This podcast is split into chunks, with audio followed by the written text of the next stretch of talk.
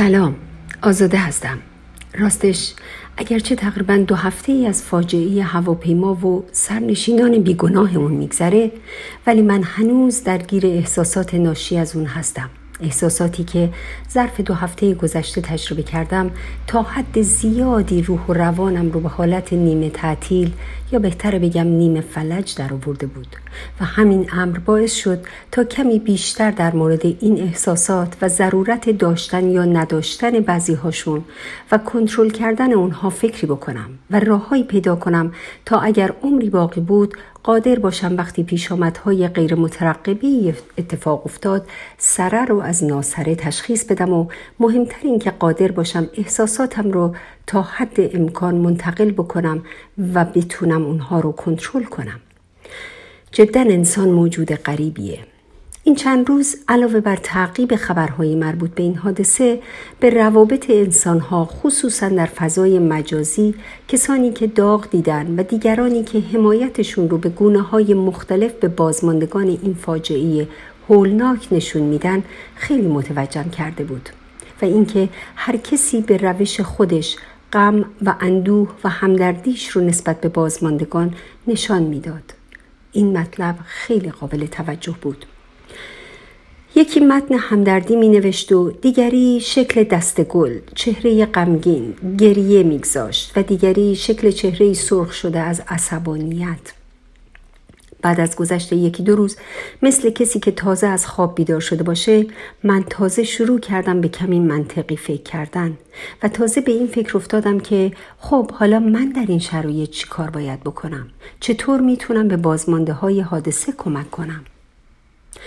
خلاصه دو هفته که گذشت دو هفته ای پر از غم بود و شاید برای همین هم بود که من رو به این فکر انداخت که آیا اصلا غمگین بودن خوبه؟ آیا ما باید به خودمون اجازه بدیم که گاهی هم غمگین باشیم یا همیشه باید شاد باشیم؟ همیشه باید حتی اگر غمی در دلمون هست وانمود کنیم که خوشحالیم و به خودمون تلقین کنیم که شادیم. بعد فکر کردم آخه اینطوری که نمیشه. غم یکی از چهار احساس مهم آدمه. و درست مثل سایر احساسات و هیجانات ما یعنی شادی، ترس و عصبانیت غم هم باید مورد توجه قرار بگیره. در واقع احساس غم به ما پیامی که میفرسته اینه که ما در شرایطی هستیم که باید اون احساس رو بروز بدیم. باید از خودمون مراقبت کنیم و بدونیم چطور سایرین باید با ما در این شرایط برخورد کنن تا اون غم رو راحتتر بتونیم بپذیریم و تحمل کنیم بعد متوجه شدم که گاهی اوقات دقیقا به همین دلیل که ما حتی خودمون هم به خودمون اجازه غمگین شدن رو نمیدیم به طور غیر ارادی غممون رو به صورتهای دیگهی و معمولا با استفاده از احساس عصبانیت نشون میدیم چرا؟ چون معمولا اون چه آموختیم اینه که همیشه باید شاد باشیم و بنابراین گاهی حتی اینکه چگونه به احساس غممون عکس عمل درست نشون بدیم رو هم نمی‌دونیم. ولی عصبانیت رو و رفتارهای عصبانی رو بهتر می‌شناسیم و بلدیم. بعد فکر کردم مثلا در بسیاری از فرهنگ ها گریه کردن پسرها و مردها اصلا پسندیده نیست. یعنی به نوعی ضعف شخصیت محسوب میشه. بنابراین پسرهایی که تحت تعلیمات این فرهنگ ها بزرگ میشن یاد می‌گیرن که به روش های دیگهی که در جامعه پذیرفته تر هست احساس غمشون رو نشون بدن. و معمولا رفتار بیشتر پذیرفته شده, پذیرفته شده خصوصا برای پسرها و مردهای قوی در این جوامع عصبانیت و نگریه کردن.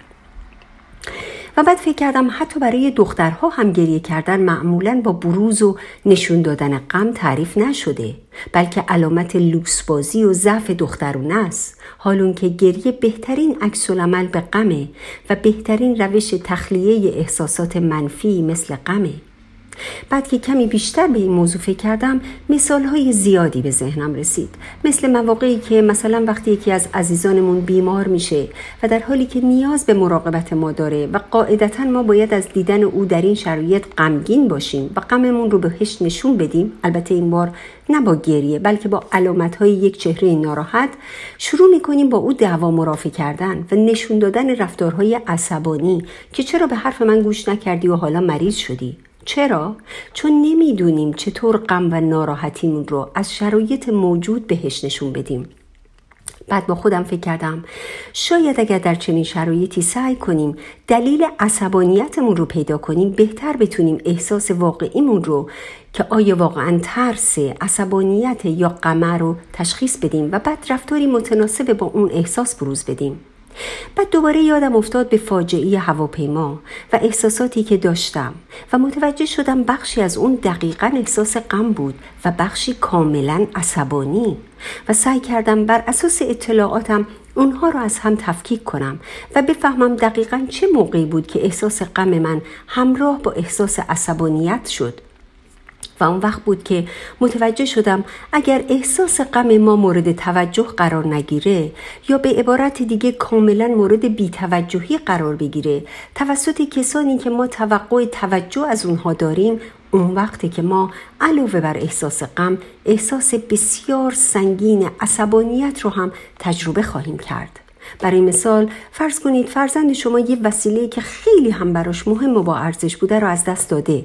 او به شما نگاه می‌کنه. او برای تقسیم غم از دست دادنش به شما پناه میاره و ساده ترین توقع او اینه که شما دردش و غمش رو حس کنید و بهش بگید از اینکه او اون وسیله مورد علاقش رو از دست داده خیلی متأثرید. او از شما توقع داره کنارش بنشینید به حرفاش گوش بکنید و با این کار غمش رو که یک احساس کاملا طبیعی بعد از هر از دست دادنیه محترم بشمارید حتی اگر شما نتونید در پیدا کردن اون وسیله کمکی به او بکنید. ولی همین همدردی که نشونگر شنیده شدن او توسط شماست به او آرامش میده. و مانع از این میشه که غمش با احساس منفی دیگه یعنی عصبانیت همراه بشه. احساسی که ظرف دو هفته گذشته تقریبا همه ما با اون آشنا شدیم. به امید روزی که همه ما قادر به درک احساسات انسانی همدیگه باشیم همدیگه رو بشنویم و به نیازهای روحی همدیگه احترام بذاریم. همه شما عزیزان شنونده های فکرهای بلندم رو تا فکر بلند بعدی به خدا می سپارم خدا یار و یاورتون باد.